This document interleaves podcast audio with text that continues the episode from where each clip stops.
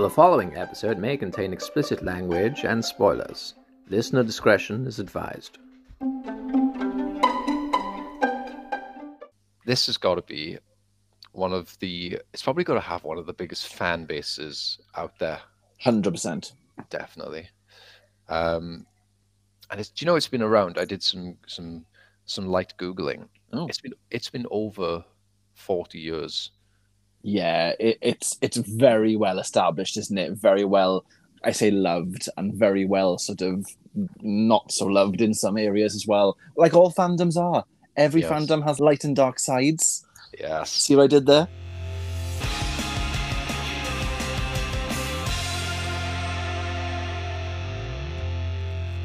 Hello, and welcome to What's Your Fandom, the podcast where myself and my good friend Stuart journey through the fandoms of film, TV, games, books, and comics, flying our geek flags, and talking our way through the multiverses, all of them.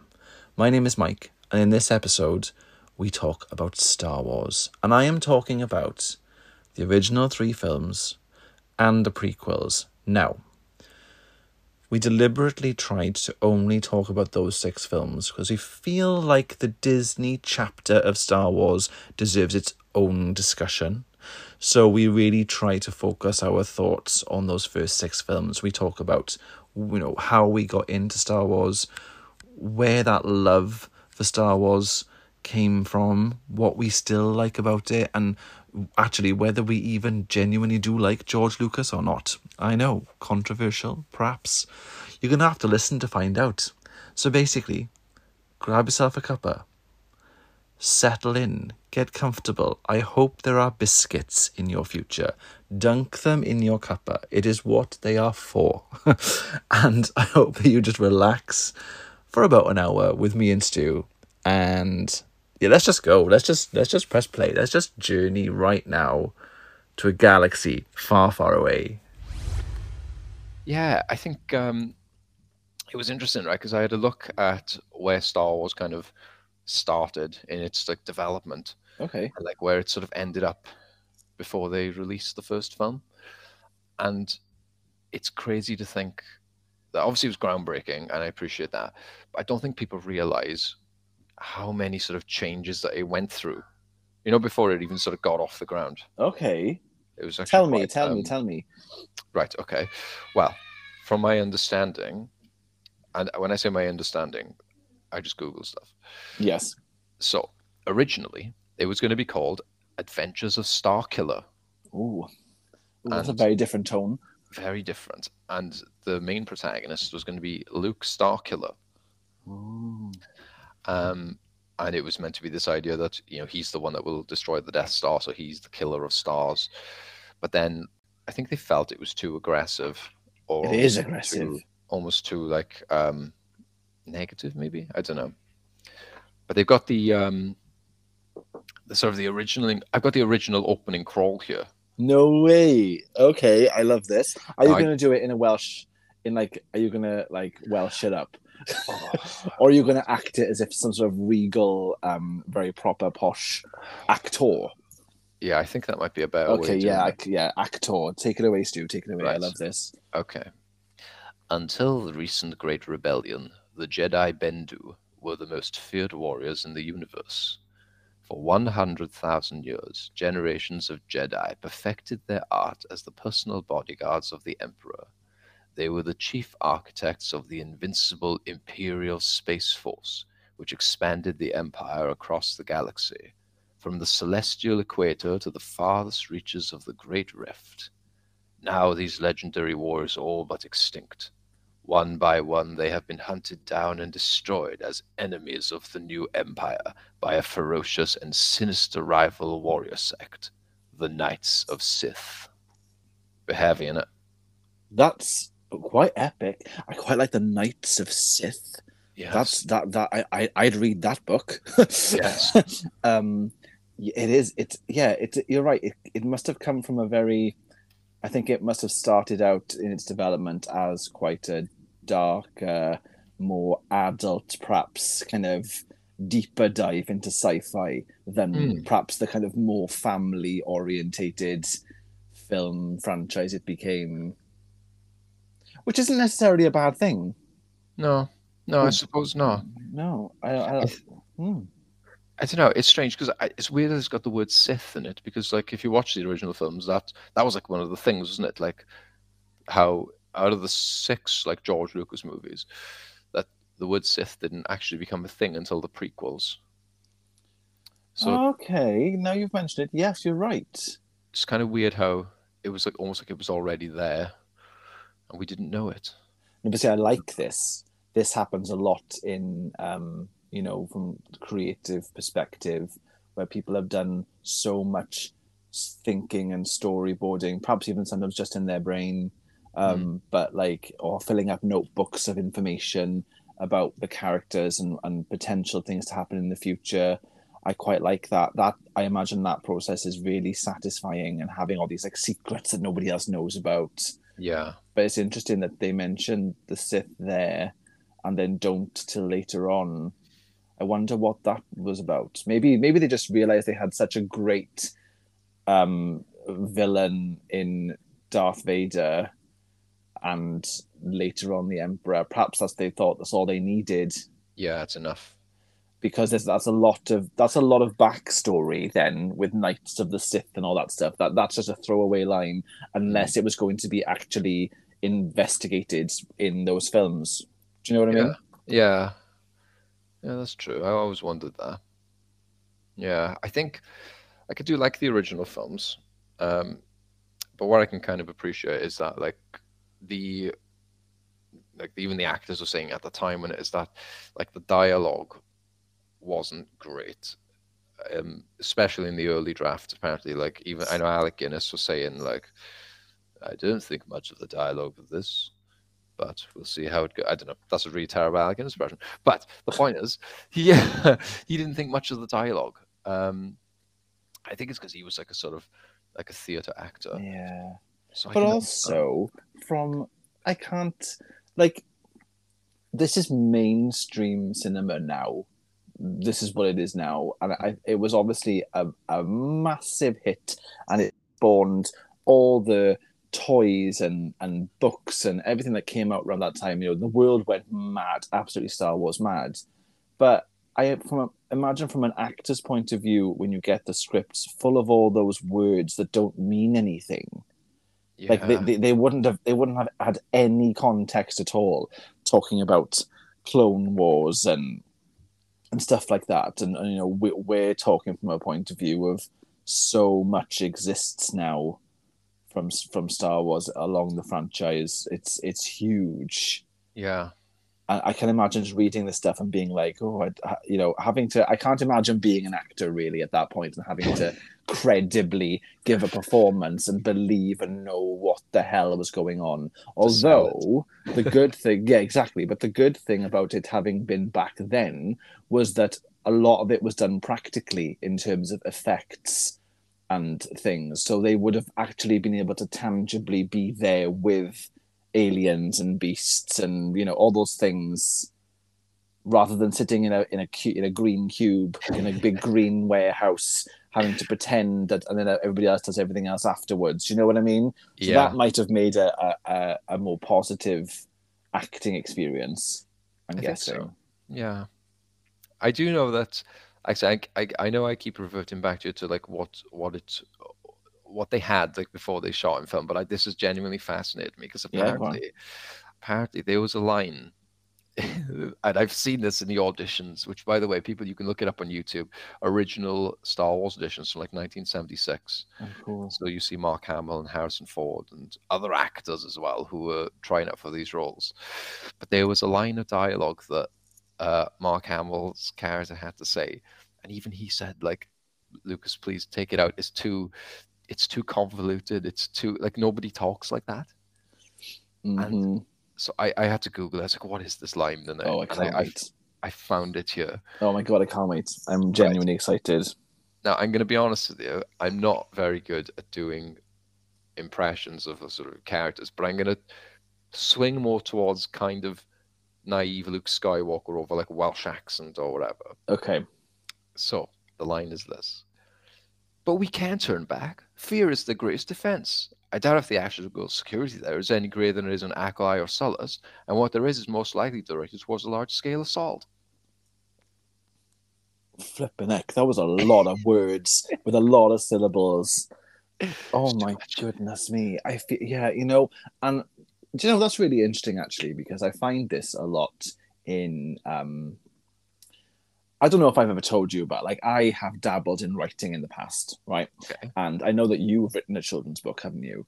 And I've dabbled in writing, and and it's something I've always wanted to be an author, and I think one day I'm going to swing back around to that, hopefully, because you know you watch all these things, you get these ideas, and I feel like I'm quite a creative person, so I feel like it's something I could. I could put my hand to properly, and I will get there. Anyways, not this isn't a random tangent, but one of the things that one of the pieces of advice that I remember reading online about dialogue, especially, was to read out loud what you've written and see how it sounds and how it feels like in your mouth. Be, no, because like you can write all these words in silence, thinking that makes complete sense, and you're putting across your point, and it's it's hitting all the buttons.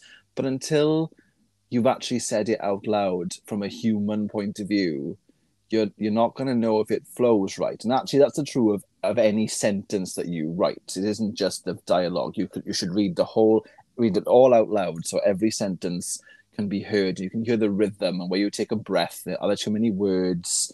Are you using too many silly adjectives when you could just use a really simple one to get your point across? You know that kind of thing. Yes. And that's what struck me with that. Then was that flipping heck, he he that he he was enjoying the sound of his own pen. Then wasn't he?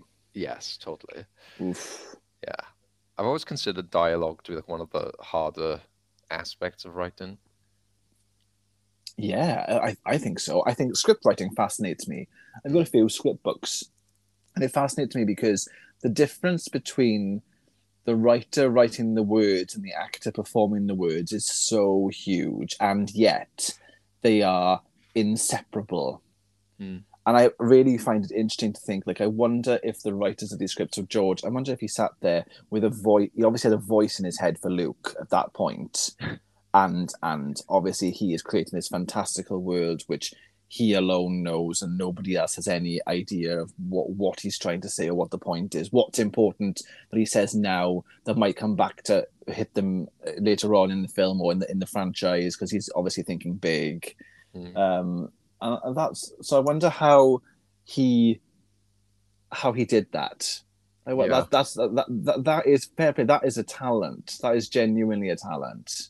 Yes. Well, as you mentioned voices, I feel like it's only appropriate that we talk about the voice that he had in mind for some characters um, without some of the actor's knowledge. Oh really? now, I'm talking about, I mean, this is an obvious one for a lot of people uh, Darth Vader. Of course. Right. So, a lot of people know you had Dave Prowse Yes. as the embodiment of Vader, Yes. not the same voice that we hear in the Mm. film. I'm assuming he said the words on on the day though. Yes, He acted the part, didn't he? he did. Okay, cool. Okay. Yeah, I think from my understanding, I did. Uh, I was watching like a documentary on it, and they saw the size of David Prowse because obviously he was Green Cross Code Man, uh, bodybuilder, and he trained Christopher Reeve to get into shape as Superman, Oh, cool. I didn't know that. Yeah. Oh. which I think is quite interesting. So yeah, physicality wise, like yeah, this is the guy they want. So they offered him one of two parts. They said. You can obviously keep in mind as well, like with the, when you hear these names, they don't know who these characters are. Only George Lucas knows who they are, right? Yeah. So George Lucas said you can play the part of either Chewbacca, and then Prowse was like, "Who's that?" And then he tried to explain like, "Oh, he's like with the good guys, um, but he just kind of growls and doesn't really speak." or you can have a part of uh, Darth Vader, who is the main baddie of the film, and then Prowse said, "Has he got dialogue?" And Lucas said yes, and then Prowse actually said, eating these words now. Say no more. I'll have that role. So Ooh. mm, makes you wonder, right?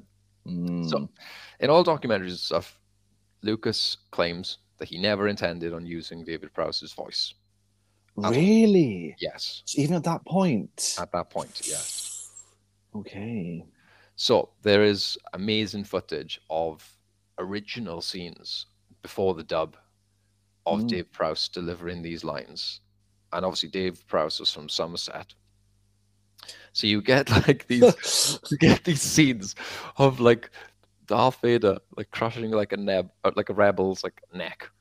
And he turns to like one of the stormtroopers and like, Commander, you tear this ship apart into those plans and bring me the passengers or you want them alive. Now And I would watch that. I would like the whole film, please, to be redubbed into unusual British accents. Brilliant. I think somebody should go, should do that, and I Yeah. I would watch that. I think that would I mean that would be amazing. Yes. I would love to see that. Which character would you give a Welsh accent to? Oh, Uh, are we talking like an over the top, proper like from the valleys Welsh accent? That's what I feel like it should be. It should be like a huge, you know, yeah. yeah. And Well- then oh, I don't know because the thing is, I know they did. I mean, it's been taken off YouTube now because that poor guy got ripped into for copyright. But they did Taff Walls, didn't they? they did, they did, they did, yeah. YouTube, and I love that. Um, that's been taken off. But yeah, if I was to give one ac- one character a Welsh accent, um, it'd have to be somebody from the original trilogy. Absolutely. I'd probably go with. I'd probably go with Kenobi.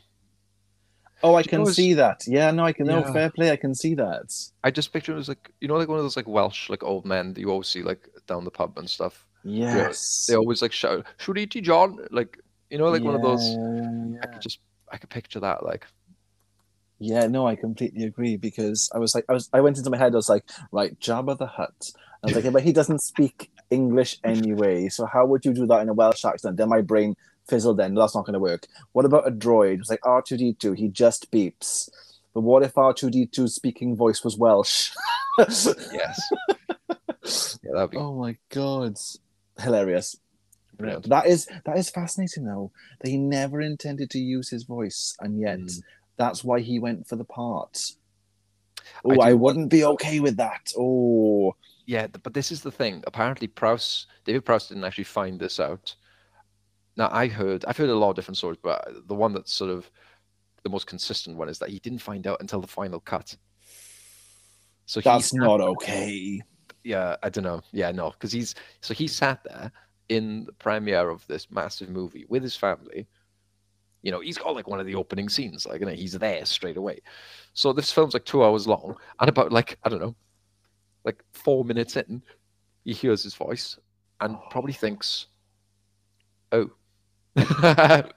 That's that's really I, that's awful. That is awful. Mm, Do we like George Lucas, or is that too broad a question? Because, I mean, I don't want to. You know, those first three films are just so iconic and so embedded in culture. I mean, thinking back to the time when this came out originally, like th- they they weren't really mainstream science fiction adventure films that did were this commercially successful. I Mm. think that Alien came out not long after this.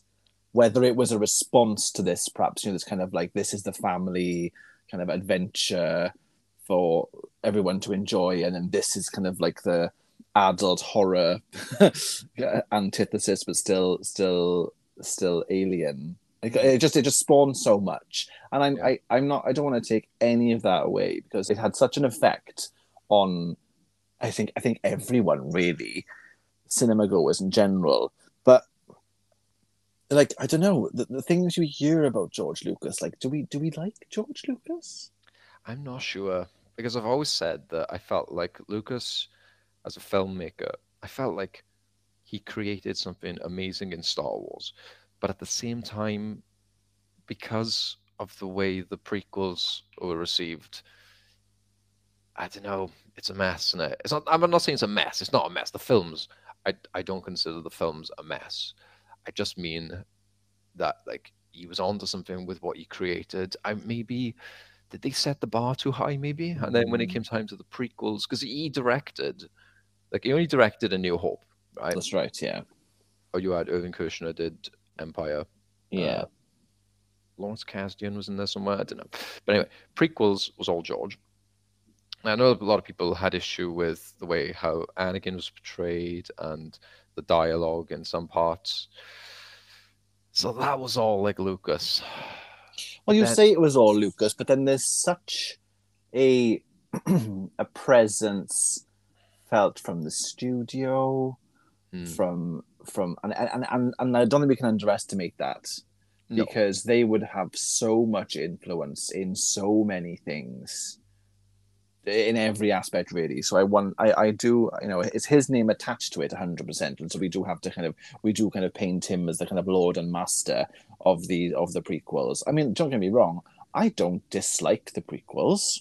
No. I, I I think that I think that generally with with George Lucas, I think he's always been a bit ahead of his time, and I think that he he what he encapsulated in that first Star Wars film was it was quite magical, really, because it got so much right, Mm. and of course he had this like as as indicated from that thing you read out earlier he obviously had so much more story and backstory and character arcs in his head and uh, that that of course he wanted to make more and the studio wanted to make more and and then from, from that first film the the second and third film it was there was kind of a natural story to tell those three those three films as one big kind of story but the problem then is the studios see the money and they realize what happened with all the merchandise and things and the licenses and all that stuff they made would have obviously had a massive influence then in wanting more. Yes. So of course I think so before we got the Phantom Menace though, we got um the re-releases, didn't we, of the original Star Wars films with new effects. Yes. And that was well unheard of, first of all. That that had never been done before. No one had gone back and looked at a film that was already complete and decided to change and add things to Yes. make it make it more modern because technology had caught up Mm. you know and i think that with those first that with the prequel films then i feel like he was he pushed himself hard to innovate again Yes. and, and hence all the use of cgi which has probably been discussed a lot Mm. online and how you know it was it was all a bit too green screen but then having said that right now everything is being made like that Yeah. you know i mean uh, the technology is continually evolving i'm thinking about things like the batman and and that was done with all those screens wasn't it around the set so it looked so they could see what they were looking at but they weren't actually there Yes. That's right. um so that's that's kind of a really weird amalgamation of the two Mm. but I mean, he was he's constantly been setting the bar, and I think that the way you know, if if only really if the if only TV and film had the technology back then when Star Wars was still the original idea, that perhaps those prequels would have existed in a different way, perhaps like a Netflix six part special or something, or Mm. you know Disney Plus doing a a, a, a limited series, a three, you know, do you know what I mean? A three part hour long thing or something telling the story of Anakin. yes.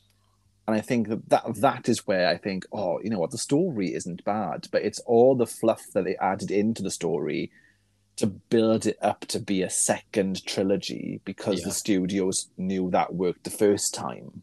Yes. Really, what would have been braver for George to do would have been to do to be like, no, we're going to tell it on telly, and we're going to do a just direct to TV little series of films, but it was a TV show, but they're going to be like little mini films. And it's all going to build into one great big story about Anakin. Wow. Can you imagine that? No, like, put yeah, exactly, and putting his money into the same technology, but being like, no, you can release it in the cinema if you want, Mm. but they're only going to be forty-five minutes to an hour long each. yeah. imagine having the kind of the the the clout to do that God, yeah. That's a risk in it right there. huge risk Yeah. huge risk i mean less so now tv is where all the all the like really good stories are happening Yeah. Yeah, it's mad, isn't it? I think um I think the thing is with Star Wars is that like especially with the prequels, as you said then about there was a story to tell, isn't it? Which really was the the sort of rise and fall of Anakin. Yeah. Um, but what kind of perplexes me is that like with the prequels, episode one especially, I know you had you had Jake Lloyd as Anakin, so you cast in Anakin there as like he was what nine or ten years old. I think what I don't like about that film in particular, the pod race scene, and the reason I don't like the pod race scene is because you kind of need it. I feel like obviously the whole point of the pod race scene is that that's what wins his freedoms, isn't it? Which allows Yes. him to leave Tatooine and go to Coruscant, become a Jedi. But I hate the fact that you know when I'm watching the film, it's kind of like, oh, I can't even skip this part, like because this is kind of crucial to his backstory. Yeah, it is. Um, I think it's a weird sort of choice um, to have that, but yeah, it's I also mean, it, strange as well because I think the. I mean, I don't want to digress and be and moan too much about the prequels, but it is an interesting thing that a lot of the cast from that first film were only in the first film, mm, and that uh, whereas the, the the original trilogy had that consistency of those main characters, and then adding to those characters and bringing new people in, that that it just built it, made it bigger and bigger.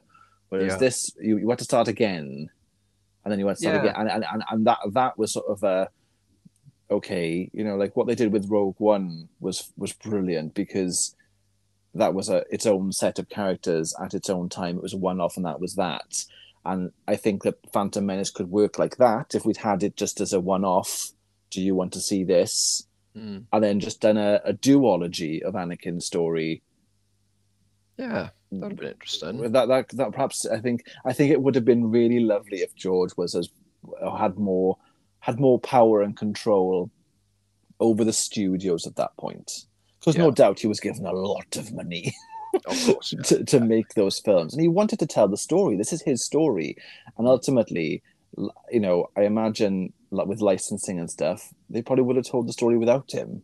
yeah, totally. you Yeah. know? I do wonder then if you think about episode one, is there anything that like I mean, out of the prequel trilogies, I consider episode one to be like the weakest. But I just wondered, is there anything for episode one that really stands out for you that you like really enjoyed? Do you know what? I'm going to put this out there, okay? I think episode one gets a a worse rep than it deserves. And I and a lot of my friends at the time, because bearing in mind, I went to see episode one in the cinema when it was released because I'm I'm that age.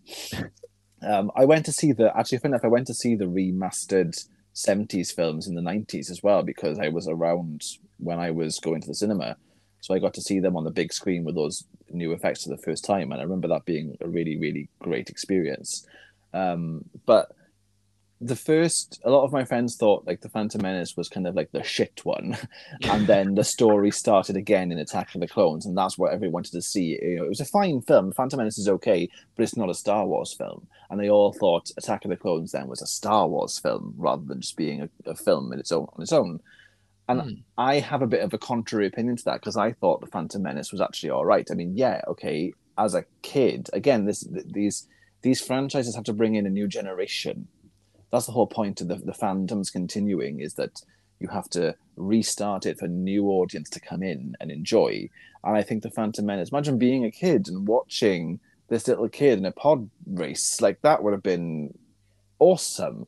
I mean, it, I just missed that. I wasn't quite that age, but um, I I don't mind it. And the Phantom, I quite like. I think that Liam Neeson gives a really good performance, and I think that Darth Maul is a really, really cool villain.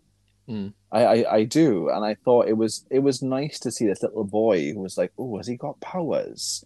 And you know, bearing in mind at that point, think about prequels. Like that word, did they invent it? Yeah. because that the sequels were always a thing. Make a new one; it happens afterwards. But prequels, did they really exist before Star Wars did it? Mm-mm. I don't know. Off the top of my head, I can't think of, you know, certainly not a mainstream thing like that where they've gone back and told something. You had flashbacks in in in something that was happening currently, but you didn't necessarily build a film around what happened before those films. No. So, you know, credit where credit's due to the Phantom Menace for doing that. And actually, it did reignite interest in the in the whole fandom again. Yes. and generate all that excitement. And so I think the Phantom Menace does have its place. I, I think it's quite a good Sunday afternoon film. You know, I think it's like Sunday afternoon Star Wars. Do you know? Do you know what I mean? Yes. It's a little bit lighter. It's got some great fights. It does have a big death at the end, which was quite shocking. So I think Yeah. we all thought that you know Liam Neeson was going to be the new, you know, take us through the three films. You know, mm. bringing Obi Wan up, but so that was quite that was quite shocking and quite surprising. Yeah. It was just all the politics. Yes. It was just all the politics. Yeah. And and I I I mean the, the original films. I don't think did they they don't have much in the way of politics. It's a war. They're at war. Yeah, it's more exposition, isn't it? They're just sort of talking about stuff, and like they mention like the Senate once or twice. Um, but yeah, but, I think but I think the war is what we're here to see, isn't it? yes, yeah, I think this is the issue I think I had with episode one, is because I watched it like that film came out in like '99, right? So I would have been like ten years old. Okay. So watching that film in the cinema, yes, it was good. It was awesome to see lightsabers. Maul was great.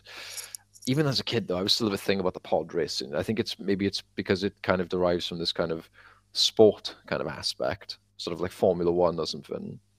So that didn't really hold my interest. Okay. But yeah, the politics scenes, you know, when they had like the meetings in like the Senate and stuff like that, I do remember thinking like, oh, how long is this going to go on for?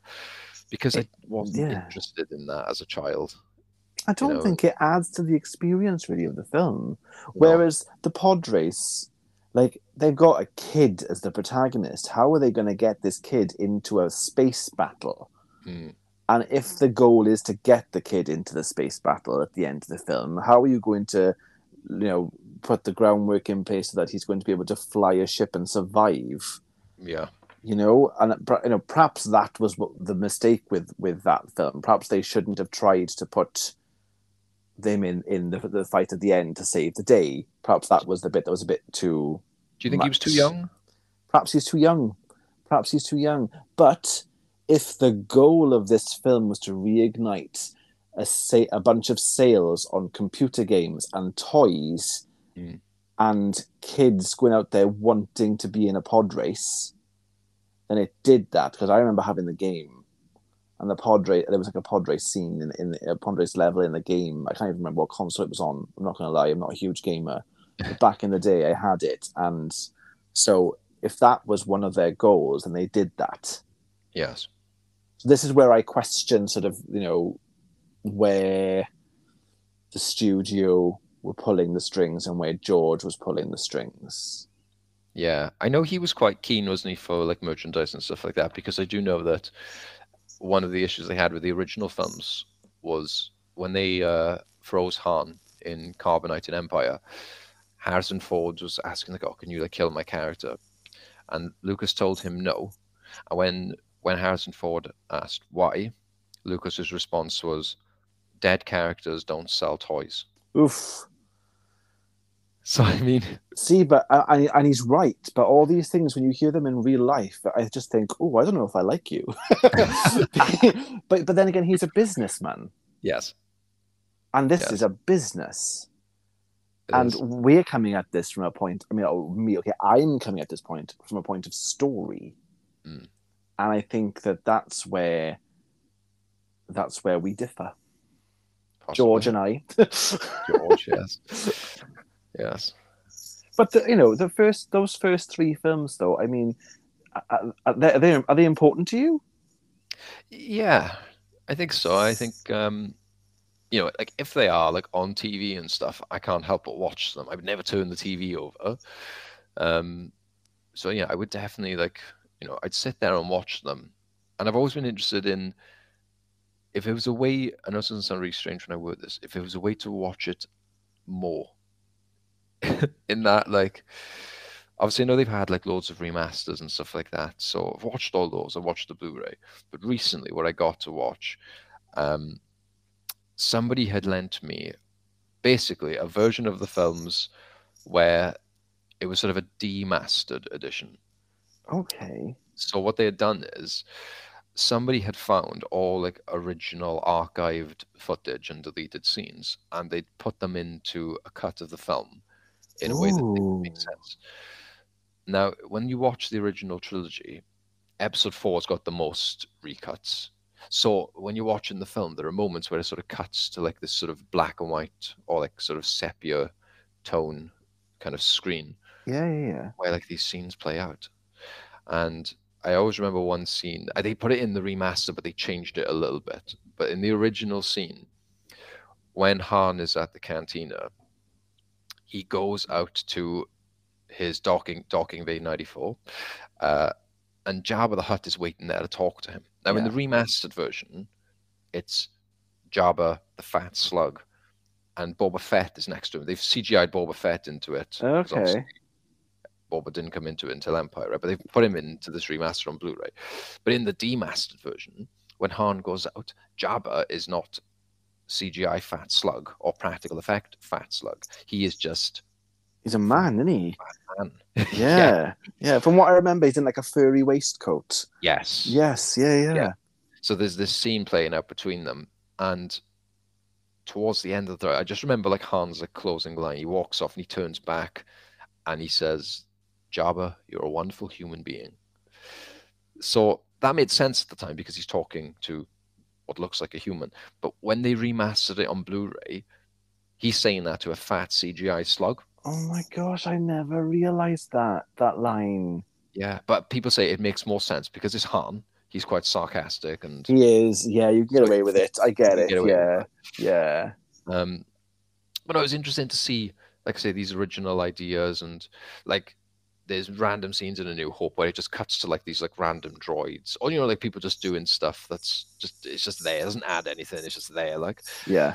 so, it's fascinating watching that version of Star Wars. It's it's like almost like very original, it's about as original as you can get before like theatrical release and stuff. Um, I do wish there was a way, to be honest, of being able to reinsert the deleted scenes into the film where they've been deleted from. Totally. If they already exist, there should be an option when you're watching these things, especially on Blu-ray or DVD, if you go to the trouble of buying it, Yes. because then you'd get kind of like a your own kind of extended version of events. And the pace Mm. Yeah. would be really different and really unusual. But if you just want to, like you say, absorb more, that would be cool. Yes. It always frustrates me with uh, Return of the Jedi. They had that amazing deleted scene on the Blu-ray when it first came out, and I wish they'd slotted into the film. And it basically shows the opening scene where Vader is talking to his Imperial officers. He goes back into his chamber, and then he's communicating with Luke through the Force. And it shows now, obviously, at the start of Return of the Jedi, you're in Jabba's palace. You know, um, Yeah. the droids have gone in first and then Luke Yeah. comes in after. So it basically shows before that plan is instigated, Luke is sort of basically like fixing his green lightsaber. Okay. There's this really cool scene where he's he's got Vader's voice like in his head, sort of tormenting him because don't forget, you know, in the last film he just found out he was his dad. So I Yeah. think the implication is that he's had Vader's voice inside his head for all this time, and he's trying to come to terms with it. So yeah, this scene, and a lot of people, I'm sure you've seen it as well. Like, yeah, he's making his green lightsaber, and you see him screwing something into the hilt, and he ignites it, and you see like the green blade there for the first time. I don't think I've seen that. What? I don't think I have. I'm going to have to go Oh. back and find that. You have to, yeah. It's a deleted scene. It's not when you watch it on Blu-ray. It's not in the the final yeah, cut yeah, of the film. yeah. might be on. I'm sure it's on YouTube. Of course it is. Like, um, but yeah. So this scene takes place like before because he puts the lightsaber into R2 then, and then obviously Ah, before he goes off the diving board above the Sarlacc, that's when he retrieves the lightsaber. yeah. Um, but yeah, like scenes like that. It's like, oh, I wish that was in in the final cut of the film, so you could see. Um, it might not. It might be a little bit like disjointed. It might not quite, in terms of sort of scene transitions, it might not fit. But it'd be cool to see it in the film. But it's quite good characterization of Yeah. Luke at that point because you do kind of wonder how he's been dealing with the fact that his father is alive and is evil. Hmm. But then there's the bit where he senses good in him as we get as we move move along. But you do so because obviously time does elapse between each film. Yes. But it would be. I think you're right because a lot of the other characters, you know, he's our hero. He's the one we're watching really, and the other ones around him are already so so full of character. Do you know what I mean? Like a lot of the times, thinking a lot of films, the hero can sometimes be a bit bland because they're the hero, and everybody else around them is the interesting ones Yeah. that jump off the screen or the page. And I think so. I think actually more about Luke in that respect would have been really good. Mm. Yeah, I think so.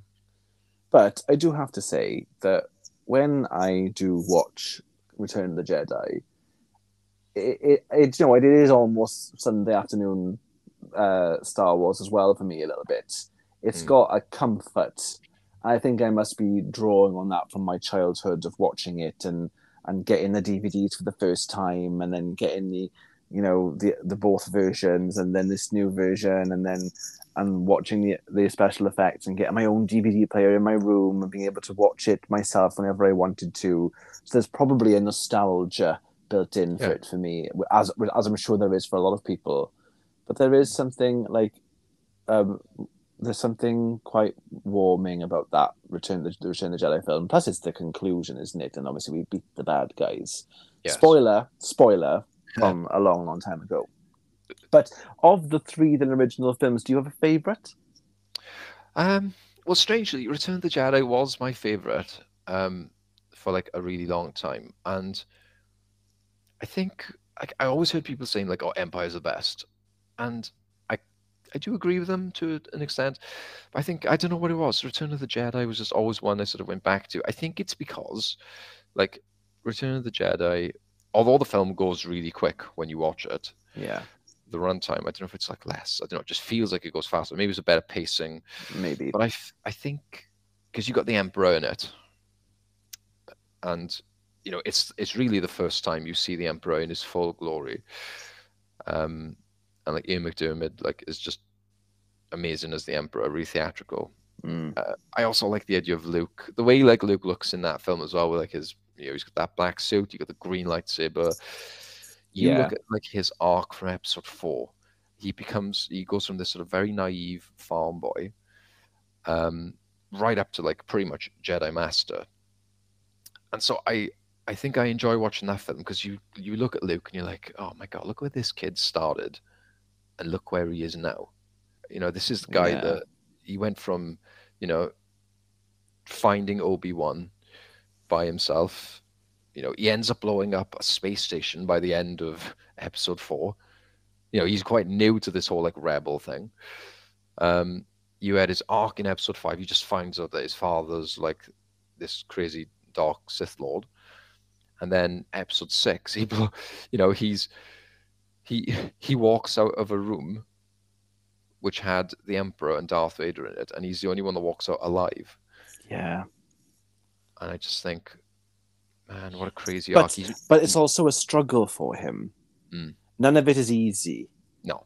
and and he gets put through his paces quite a lot over the Yes. course of those films, and he's actually by himself quite a lot. Yes, It's it's a journey he has to go on by himself, Yeah. and and you're right. I think they they do seem quite from where he starts at the beginning to where he ends. It's quite a a, a change in him, and and I think that you know not not to move too far ahead into the future, but obviously when we see him again in the Mandalorian, Mm. um, uh, in that proper proper iconic scene, yes, it really felt like, oh, this is the first time we're seeing him now out of the original trilogy, Mm. and that's epic. yes, And part of me does wish that the sequels had been this story. yes, You know, again, ten years later, or whatever. Like they always, there was a little bit of a leap, Mm.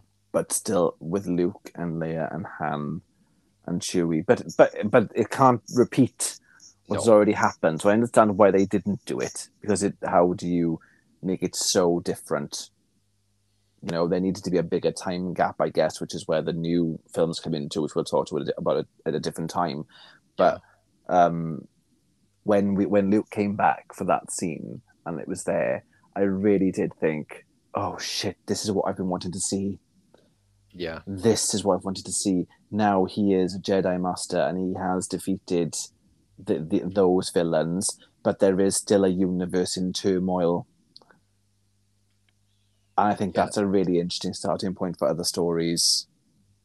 I know they said because they had Dave Filoni because he was obviously the guy who did uh, the Mandalorian. Him and John. Well, Dave Filoni did like Rebels and Clone Wars and stuff, but obviously him and Jon Favreau were working on Mandalorian and stuff. And I can't remember exactly, but I do know that there is there's a good interview on YouTube where Dave Filoni was talking about people's response to seeing Luke in Right. the Mandalorian Right. and he says when you're watching it and this is i i mean i don't know about you but this is how i felt as well is that you don't really see who it is for a very long no, time in that don't. scene No. And he said that like when you're watching it you're hoping like oh please be luke please be luke and then because when you first see him with a lightsaber it's on a It's like a black, black, and white screen. Yeah, it's Yeah. so cleverly done. It's unreal. Yeah. And I remember thinking, they haven't. Have they? They can't have. Is he Yeah. wearing? Is he wearing one glove? It's not. They haven't gone there. Have they actually gone there? Are you serious? I think I was like that, speaking out loud, loud to Jay. Was it was on being like, they haven't. They, they can't have. Oh my god, they fucking have. Yeah And I remember just thinking, this is incredible. and that this is that was the point for me where I thought Star Wars still has got it. yes Whatever Yeah. it is, they've still got it, and this is the proof. Yes. I know Dave Filoni was saying that when you're watching that scene play out, that when you finally see that it is Luke, it's like almost like you sort of get rewarded for watching the scene, hoping it's him, and voila, it is him. Yeah, And yeah, I think as well what's good about that scene as well is like when you watch that episode, those uh, Death Troopers when they come out, like it takes Mando like ages just to kill like one, yeah, yeah. and then you see Luke, and it makes you realize how powerful Luke is. Oh, become. 100%. It reaffirms as well what a Jedi Master is for this audience. Because this, this is a strange ask for that show. Because it's Disney Plus, so it's incredibly current Mm. for kids and stuff. But they have to have a knowledge of what's happened in the other films before. But then again, if you're anything like my nephew and you and me, you watch everything to do with everything and absorb it all and learn everything you can. So perhaps I'm perhaps yeah, but it's just a it's a really interesting you're right it is a it's a reward Mhm. and those those death troop, troopers i loved them Yeah. I don't know whether that's a popular opinion but i thought jesus christ these are formidable these aren't just men in armor who have one shot and are gone yeah, there's who- who lots of aim. them but do you know do you know what i mean but th- this is this is a proper like oh they've stepped this up as well this is going to be difficult to to get past and then showing the power of one single jedi in the in the the time that this is set Mm. just makes you think you know how powerful they were in their heyday but the, the weird thing is then when you go back to the prequels when you're meant to be seeing them in their heyday Yeah. you don't get that same information or those same feelings. No. No. And I think they I say they justified it. They do kind they did kind of have a bit of an answer for that, didn't they? And I think this kind of shows like the flaw of the Jedi with like their arrogance and stuff. I think they just weren't prepared for the Sith because they genuinely thought like, are we beating them? It's fine. And I've I was reading up about the lightsaber. Um, there's like something like six or seven different fighting styles of lightsaber Okay. the lore, and one of them is like a, your basic one. There's one that specifically teaches you how to deflect blast fire, but there's there's a form. It's called Form Two, and it's called Makashi, um, and that is a form that teaches you how to fight somebody who also has a lightsaber. Okay. But because they're Jedi, they're like, well, the only pe- other people that had lightsabers were Sith, and we've just beaten them. So we're not going to use Form 2 to teach our Padawans because we won't need to use it. Oh, there's that arrogance. Now, I don't know if that's 100% accurate or if I've, I don't know, maybe I've maybe misinterpreted some of it, but that's my understanding of it is that they didn't bother with Makashi because they were like, "Yeah, well, we got lightsabers. We won't be fighting anybody with lightsabers, so it's fine." I suppose no one as well can be prepared for the betrayal uh, that that Anakin did. Yeah, You know that that that. I mean, I you know I'm standing by as well. The Revenge of the Sith is one of my favorites of the trilogy. yes, Uh, it's what we all wanted to see all that time, and waiting all those films to get to it. It's what we all wanted.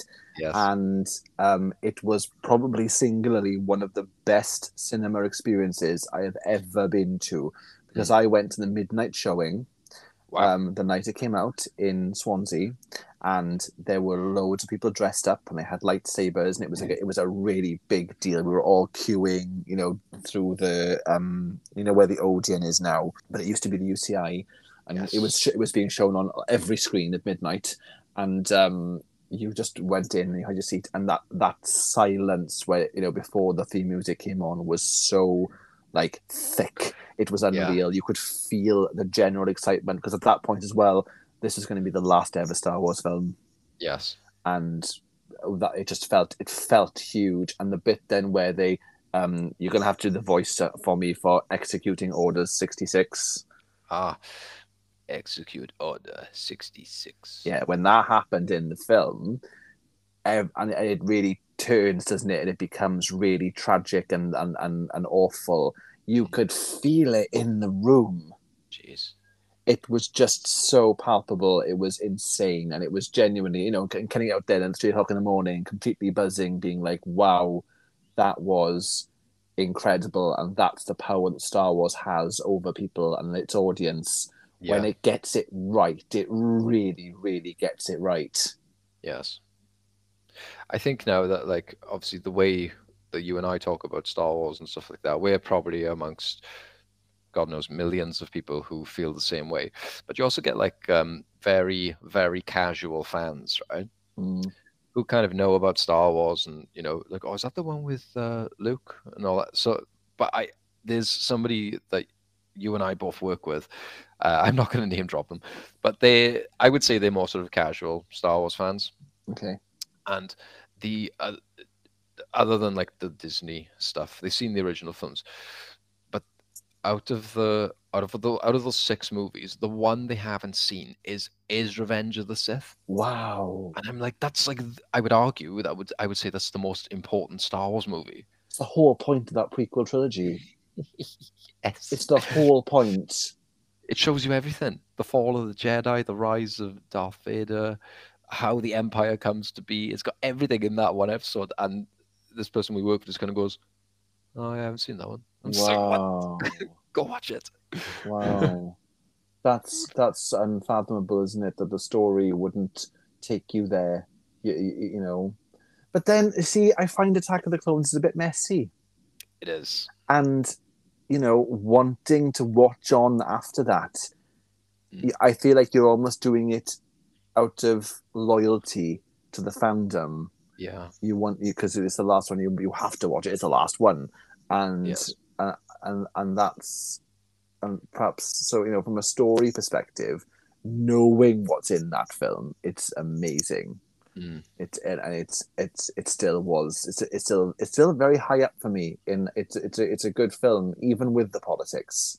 Yes. You know, it is a good film, but it's it and it leads on. Oh yeah, no, Star Wars. I, Star Wars is one of those things I think where once you're in and you get it, Mm. it's hard to walk away from, and it's hard and it's hard to ignore the impact it's had Yeah. on everything. Yes. I think um do you know you like when you think about trying to like introduce people to Star Wars, I uh I tried to get my I tried to get my wife into Star Wars. Okay. Um now looking back, oh, if I could time travel, right, I would do this over because this is one of those things that once I'd sort of done this, I'd made this decision, I couldn't undo it. It was like the opportunity was lost forever okay. because I was trying to decide like what, what what order do I show her these films in? Do we do original trilogy and then prequels? You know, is she going to be watching episode four? Like, who was his dad? Like, I, I didn't know. So I thought I don't know why I thought this, and I really regret this now. I went no, let's start with the prequels. Let's go in chronological order, episodes Right. one to six. Okay. and I think she got as far as what, episode two, and she just went, "No, I don't think it's my thing." No. And I was No. like, "Really?" And then when she said this line, I know a lot of people have a lot of hate towards this. I personally don't have this much hate, but it was enough for me to eye roll, and I realized I've made a mistake. It's when she went. I mean, Jar Jar was cool, but um, and I was like, I've messed up. Oh. I was like, I've made a mistake. this isn't it interesting though that's a really i feel like that's almost a different um, whole different episode of the podcast we can talk about because i would like to get into this into more detail but the the idea of the prequel Mm, i think we we should totally like find some other prequels and kind of dissect what makes prequels work and what doesn't and you're, you're right there because I feel like even going as far as watching the Marvel films in chronological order, in, as in in timeline order, not in release order, that would be interesting to watch once you've watched them and you are a fan. But I think the whole point is what the audience learns on the way. And I think that we're only ever really watching the prequels of Star Wars because we want to know how Anakin became Darth Vader, knowing what Darth Vader has already done. Yes. And I think so. I think you're right. I think that was a rookie mistake. Yeah. Which is I one I can't. You can't take back. It's un, it's done. It's done. But a New Hope, though, I'm gonna I'm gonna finish on this on this thought, and you can you can give me your opinion too. But I do still think that a New Hope is actually probably my favorite. Yeah.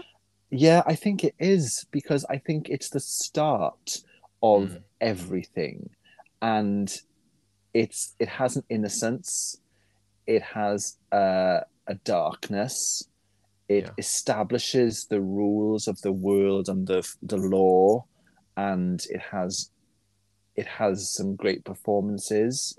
Um, speaking as somebody who's watched the kind of the ones that were re-released in the 90s kind of probably more than i've watched the ones from the 70s you know Mm. the special effects you know they're, they're actually they're quite good Yeah. they still stand up today and i don't know what disney plus has done to them but they look absolutely fantastic on, Yeah. on hd or 4k whatever it is on disney plus i don't know what it is but it's, they- they've done this amazing job of upscaling that, that stuff Mhm. um, and I th- yeah, I think that um, that's that's where it all began. Yeah. Yeah, that makes sense. It's sort of like, it's almost like the classic kind Yeah. of uh, start, isn't it? Yeah, Yeah. No, I agree. I think for me, it's got the least amount of action in, so it's a lot of groundwork being made, does. isn't there? Uh, But it's Mm. still, like I say, with those films, if they're on TV, I won't turn them over. no, it would be wrong. Yes. Jedi forbid. Yes. Forebode. Forbid. Yes. Forebode. Yes. Forbid. Yes. Well, the only um, thing that I want to sort of finally ask is just because there might be some people that aren't aware of this, because I wasn't aware of this until last year. Yeah. But There's a, a thing in the online community where there's an order in which you can watch the films that differs from what you could do. So instead of watching, you know, uh, one through six or four, five, six, one, two, three, there's this order that's been dubbed the machete order. Okay. What is this? Um, so this is the, the way that you watch the films, and there's like a thinking behind it. So you watch episodes four and five. You don't watch episode one at all. Episode one doesn't exist in this machete order, right? So it's four, five. You watch episodes two and three as a flashback, and then right. you continue with six. So the thinking is is that once you get the reveal in Empire, spoilers, that Vader is Luke's dad, then you sort of go, oh, how did he become Vader? You watch two and three and see how that plays out, and then when you go back into six, you go into it Oh. going, ah, right. So now I get why Vader's like the way he is. I am No, I've never- totally up for trying that. Same. I've never attempted. I think I got as far as in four and five, and then the thought of going to attack of the clones, I was like, oh, I don't know. Yeah, yeah, yeah. I wonder if there's. Do you know what would be cool? Uh, This is this is this is cool. If somebody would cut the key points from uh, clones and uh, Sith Mm. and cut it into Return of the Jedi, so we get the flashbacks within that story. Yes, it would be incredibly long, but I'm okay with that. I think as a as a as a fan, it Mm. would be really interesting to see to see him fall and rise. Yes. I wonder. I would like to try that. I'm gonna write. I'm gonna do that order. I'm gonna try that next time I watch them. Yes. I'm gonna try that. That's a really really interesting way of seeing the story. Yeah. And you know what? It's what most like TV shows do now. If there's a big villain or something, they're getting towards the end of the season. They show you how they became the villain, then then you defeat them. That's Yes. that's kind kind of how it works. So I'm very intrigued by that. Hmm. Yeah, I'll have to give that a shot myself, I think. Mm, yeah. Closing Star Wars statements, do. Right. Well, well, obviously, I love the films. Like I say, there are things that I love about Star Wars. There are things that I don't like about Star Wars. But I think overall, as a as a fandom, as a as a medium, if you like, I, I can. Yeah, I do love. I, I love Star Wars. Imagine someone listening to this has Mm. not seen Star Wars. Uh, right? Let's talk about the uh, kind of specifically maybe four, five, and six. Okay. Three reasons why they should go and watch them now. Right. Episode four has uh, a sort of a classic interpretation of the hero's journey storyline. Um, so I think you should watch it for hero's journey. Um, Darth Vader, in particular, Darth Vader has some of the best bad guy lines in cinema. And Return of the Jedi has amazing theatrical performance from Ian McDiarmid as the Emperor. Cool. Good That's reasons. Good reasons. You know, I think Han Solo is one of the one of the great one of the great characters that um that has a slightly different arc to Luke, but is just as interesting to watch. I think that's great. I think that the I think I think the comedy droids. I love a comedy droid, and I didn't know I loved a comedy droid before Star Wars. yes. So that's that's two reasons. And number three, I just think that a lot of cinema owes a lot to those first three films. Mm. And many have tried to copy the format and many have failed and Star Wars still endures. Yes. And you and I think that you should watch them to to see that and understand. Are we going to end on a movie quote? I think we always end on a movie quote. We must. So please, uh, what uh, what what delight have you got for me today? Right. Well, the delivery is still the same. Um, Deadpan Welsh. Welsh. Yep, Deadpan Welsh. fantastic. Right. So here's the quote. You know, I'm something of a scientist myself. Ooh. that good? Stuart, that was good, but you may have stumped me. Oh, I normally understand what it is, laugh, yes. I'm right there with you. But right now, I'm drawing a blank. Wow. It could be I just need coffee. Could be that. May the force be with you, Stu. May the force be with you. Thank you for listening to What's Your Fandom. Please hit the subscribe button to make sure that you never miss an episode. And if you could leave us a review wherever you listen to your podcasts, not only will we be your bestest friends forever, but it will also help other listeners to find us.